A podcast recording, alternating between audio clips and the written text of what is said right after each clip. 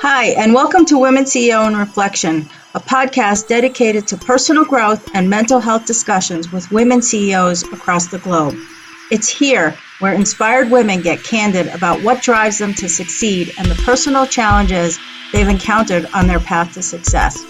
So, if you're a woman on a mission, this is the podcast you don't want to miss. So, sit back, relax, and let's get candid. Hi, and welcome to Women CEO in Reflection. I'm Marisa Jones, and I'm joined by my co-host Neil Haley. Today we have an exciting guest, and I'm excited and I'm excited to, to have a conversation with her. Kayla Hicks is the founder, president, and CEO of Sustain Equity Group, a nonprofit organization dedicated to fostering professional equity for Black women in violence prevention, justice, education, economics, the arts, and other fields.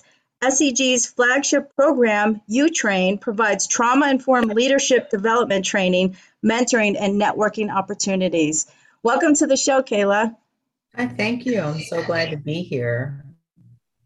So I'm really interested in the type of work that you're doing. Um, you know, my background is I was, you know, I was raised by in a, a, in a domestic violence situation, and so anything that's trauma informed and any kind of education around that um, is something that that I, I really care about. So tell me a little bit about how you got into um, you know forming your company and and what made you what what gave you the drive to to create this organization.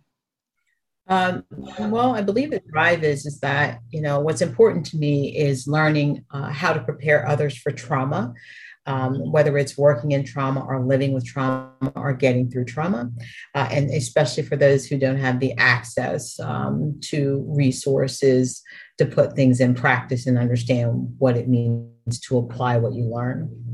Um, what encouraged me to get into this is I was working in the gun violence prevention movement since 2013. And when I got into the gun violence prevention movement, also known as the GVP movement, there was no one that I could go to as a woman of color uh, to bounce off ideals or get any mentoring. And I just began to realize that there was this gate, there was like this huge gap in uh, leadership for Black women in a space that was dominant for them. I mean, when we talk about gun violence, you typically hear more about uh, community violence, gang violence, but you know you're not exposed to the harsh realities of what gun violence, like what is the root causes of gun violence, what does it look like, and that was very um, inspiring to me to stay working in that space and start building others up and building others out, and to make a difference. I knew that we were going to not just have to have policymakers um, thinking about social and economic inequalities that were the root causes of gun violence, but we were going to have to have the community understand what that meant and let them know that poverty and, and inequalities and you know just underfunded uh, public housing and, and, resources all those things that were impacting them were contributing towards uh, the violence and that we want to start advocating for ourselves in a sustainable way. And uh, it's really hard to be a black woman and in a nonprofit space and not be used as a prop like the help or a hidden figure um, i got tired of that nonsense and i'm not one of those easygoing people that sits by passively and watches you know, what we call the underdog or people that um, are vulnerable get get used. And so I was inspired and encouraged and supported in the space. I've been advocating since I was 15 because because of my own story, but I guess we'll get into that later. But I, I, was driven to get into it by my experiences and seeing that there was a gap that needed to be filled. I am the research, I had the education, I have the expertise. So why? Yeah, that's so interesting. You talk about that. Now, you said the experience and the expertise, putting that all together in an area where there's not many women involved. What were the major challenges once you got involved in? Well, we'll just start with a small list, and we'll maybe follow up on another um, call or you know show with you guys. But um, the biggest challenge is is helping people that don't understand the culture or don't understand uh, the struggles and challenges that Black and Brown communities have. The biggest challenge is to get others to show empathy, uh, to use and exercise some emotional in- intelligence, and to have people call um, the trauma and tragedy that we suffer a public health crisis, and you know, just looking at uh, the social impacts and exclusion um, was very difficult. But I think the hardest part for me was uh, the biggest single challenge that I still face is that Black women in this space, especially CEOs, are very rare, especially in the gun violence prevention movement. When I started and what I'm doing, it's just all new, so it's kind of hard. Um, but what happens is is there's so much money out there that larger organizations run by white men or white women um, typically get all of the funding and then they use what they believe is good for our communities by their informed research uh, not by me. I often have people tell me, well, this is what studies say that Black people need. Yeah, you might want to take a look. I kind of look Black because I am. So I think I know what I need. And so the biggest challenge is to have people stop telling me what I need. If you want to know what I need, ask me and I'll share it with you. It will be evidence based, a holistic approach that's evidence based. Uh, and not only will it be a holistic ev- evidence based approach, it's going to be what I know is needed for me not what you think is it, what I need. Don't bring to me your solutions. I'm happy to listen to them, but understand mine first before you tell me what you think I should. So the biggest challenge there is getting people to understand that I can, I'm, I'm a representative of me. I don't send anyone ahead. I can show up for myself just fine. Right. And you and you have the experience and you have the background. So why not use your research and use your knowledge to, to actually support you. Um, and you mentioned other other Black women CEOs doing similar things. Do you do you connect with each other? Um, do you try to connect with each other and group uh, to have a, a louder voice in this area? Well, when I started doing this, um, again, I, you know, it was just me in 2013 in the gun violence prevention movement. I'm not saying uh, in the community, right? Because there's nothing new under the sun. We're doing things differently. Everybody just, you know, we just claim things and put stake and flags in the in the ground um, when we're all uh, evolving constantly.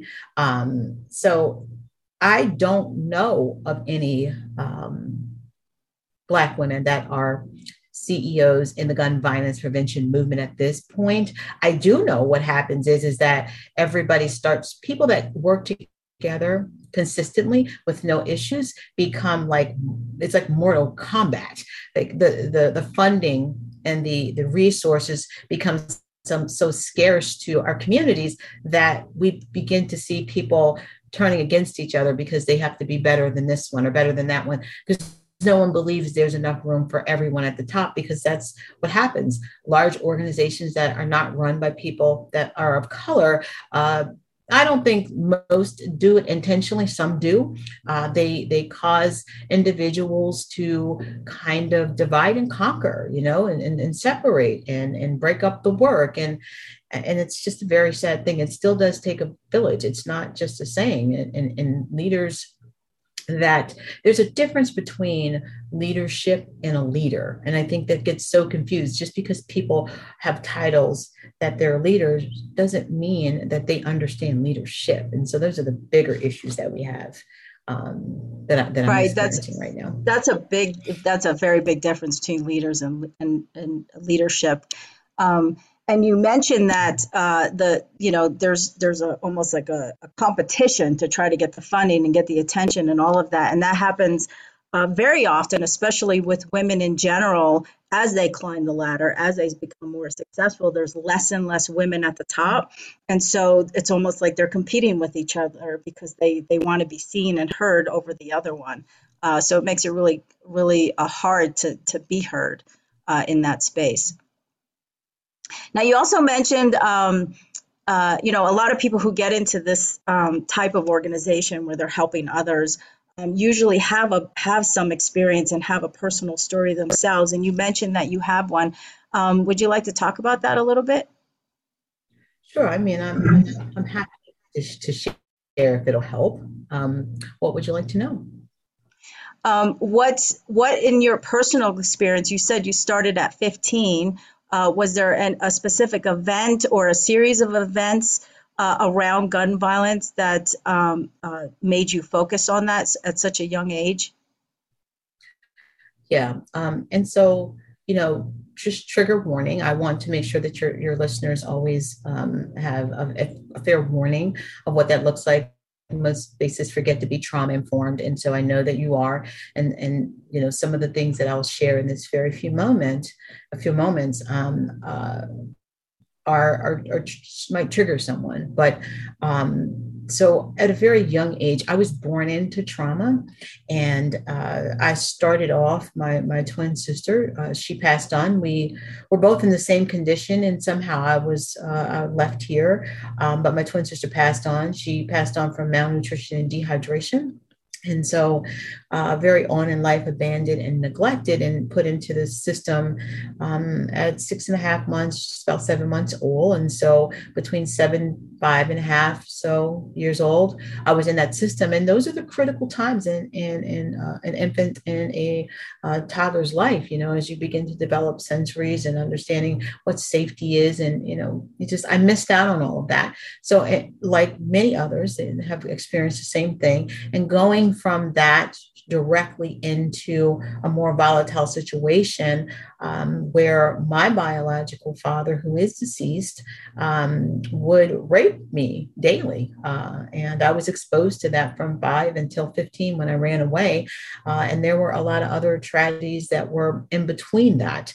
Um, you know, there was a lot of molestation uh, during my foster care time and a lot of movement, no stability. So there was just uh, quite a bit of trauma that I was exposed to. And it took for me to get really, I guess, in my late 40s when I finally had found the real balance of understanding my life and, and how I had been impacted, not just by ACEs and, and PTSD and all these things that we are familiar with now, but just um, as a woman.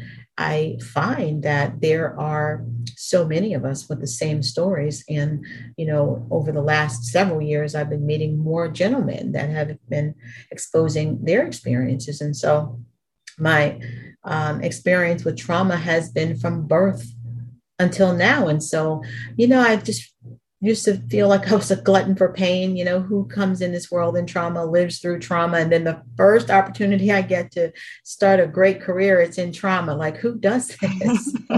but I begin to realize, like I said later on in life, that, you know, there's a calling for each one of us. And some of us will answer the call and some of us won't. And I just happen to answer mine that's thank you for sharing your story. It's very courageous. Um, it's really hard to do that, but it really helps others come forward. Uh, um, as you said, you know, men are coming forward as well and sharing their story. Um, I I had my kind of awakening uh, in my 40s as well. I realized that you know I was having what I called my mental breakdown, and I realized that was all the impact that I had as a child was catching up to me, and I had so much shame and guilt behind circumstances that were out of my control. But I was afraid to talk about it because I was afraid that if I talked about it, they would take my kids or I'd lose my job or, you know, use my, lose my reputation. And it's, it's really hard to do that. But once I started speaking out, like yourself, people just start coming forward and talking about it because it is, it's common and and we need to talk about it and we need to, you know and that's the reason why i'm doing this podcast is to be able to talk about it and give other people strength that they bec- they can become successful and they can they can overcome and they can help others in in the type of the organizations that they're creating such as yourself. So thank you. I appreciate that. So um, talk a little bit about the the training that you're doing around trauma the U-Train um, is is it a, a, a program um, and and you know what type of uh, training and, and leadership development is, encompasses that program so a lot of it was informed by the work that i had been doing with a Sustain Equity Group um, the organization that i created uh, i named it Sustain Equity Group because I wanted to make sure that the name was purposeful, right? Uh, sustainability, equity in a group, like we're supporting uh, women. We do focus on uh, Black women, but we focus on women in general and, and those that support the work that we do. Um, and so uh, many, many of the, the, the women have had to endure some serious traumas. And if you visit the website, you could see under the, the cohort that some of the women, um, such as uh, Crystal Turner in Ohio, her um, former son in law, who is now in prison, murdered her uh, daughter and her younger son. And uh, she now has to raise her grandchildren with this man that murdered her children, that is behind bars, and that has to say so in how those children are raised. And that is a very difficult thing. And oh she started goodness. her own nonprofit and uh, starting her own nonprofit, limited resources. All types of people have called on her. You've seen her stunting for uh, then um, uh, President uh, Biden when he was running, and all you know, so many other people. She's always been called upon, but yet her organization does not get funded properly. She doesn't get the information she needs to run it or sustain it properly. Um, she's just used as a hidden figure or the help. Um, and then you've got um, Shanika um, and, and, Clark in, in Norfolk, uh, Virginia. She experienced domestic violence where um, just, you know, had never really had any issues before until one day when her ex came in and um, pretty much kidnapped her and tortured her and ended up shooting her at close range in the chest. And he laid down and um, died by suicide right next to her while her their children were in the next room. Um, and nothing no stories no news nobody's following that. And and so you know individuals like that not having anybody to be there for them or um, support them uh, it's just countless stories and you have so many women with all the same repeated stories and that is is that if someone in their family has an act of violence committed against them and death is the result, the first response is, What did your child do? or what happened? Were they in trouble before?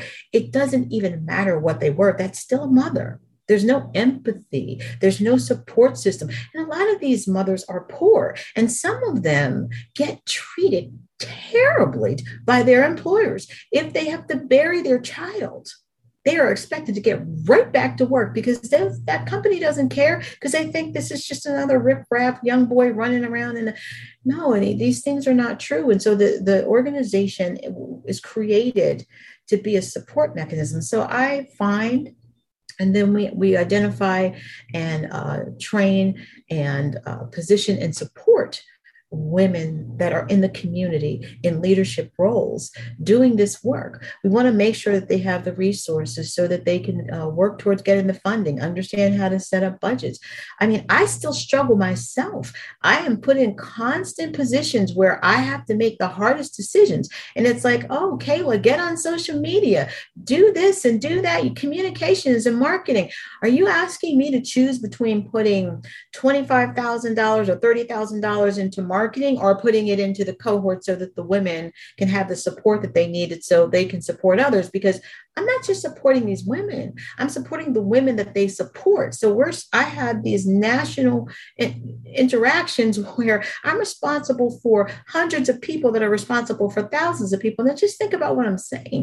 This cohort is teaching the backbone of america from my lens is the black woman we are consistently building, we're innovative, we're doing all this work without recognition, half the time without proper compensation. I mean, studies keep on showing that we're always underpaid. We're definitely not being put in leadership roles. And then when we are, it's like, oh, the first Black woman that just did this. It is 2022. That is something you probably should be a, really afraid to say. You shouldn't say it, right? I mean, we're not dinosaurs. Right. You're not discovering us.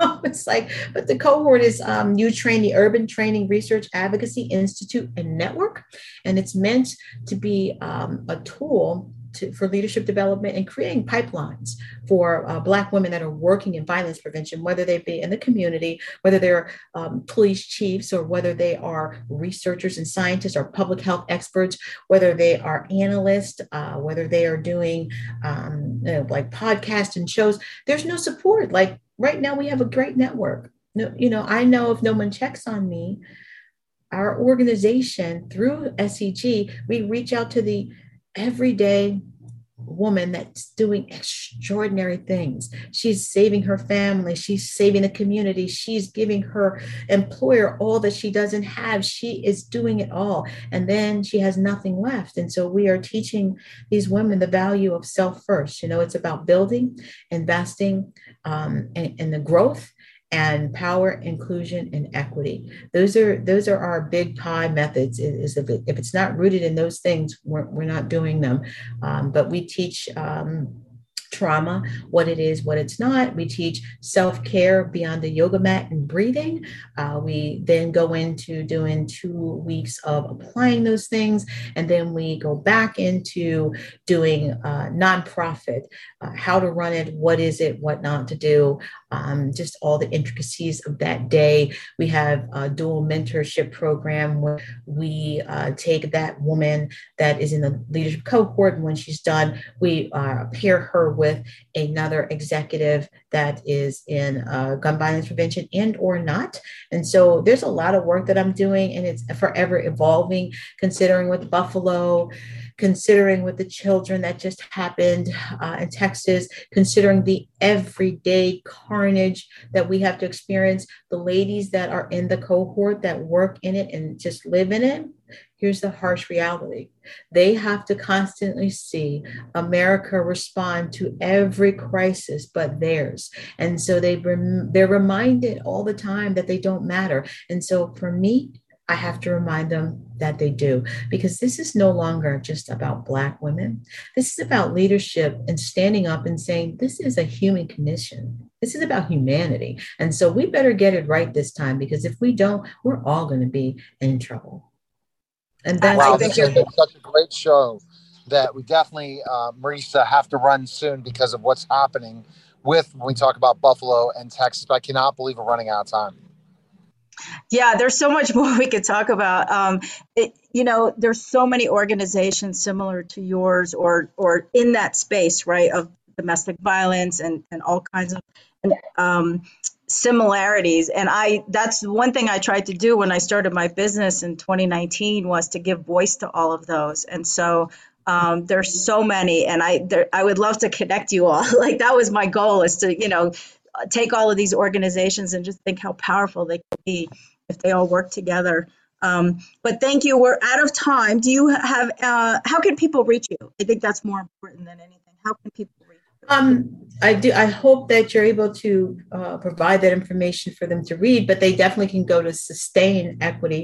Uh, uh, .org, um, or they can reach me at Kayla at sustainequity.org. And um, I'm always looking for resources and volunteers, uh, funding.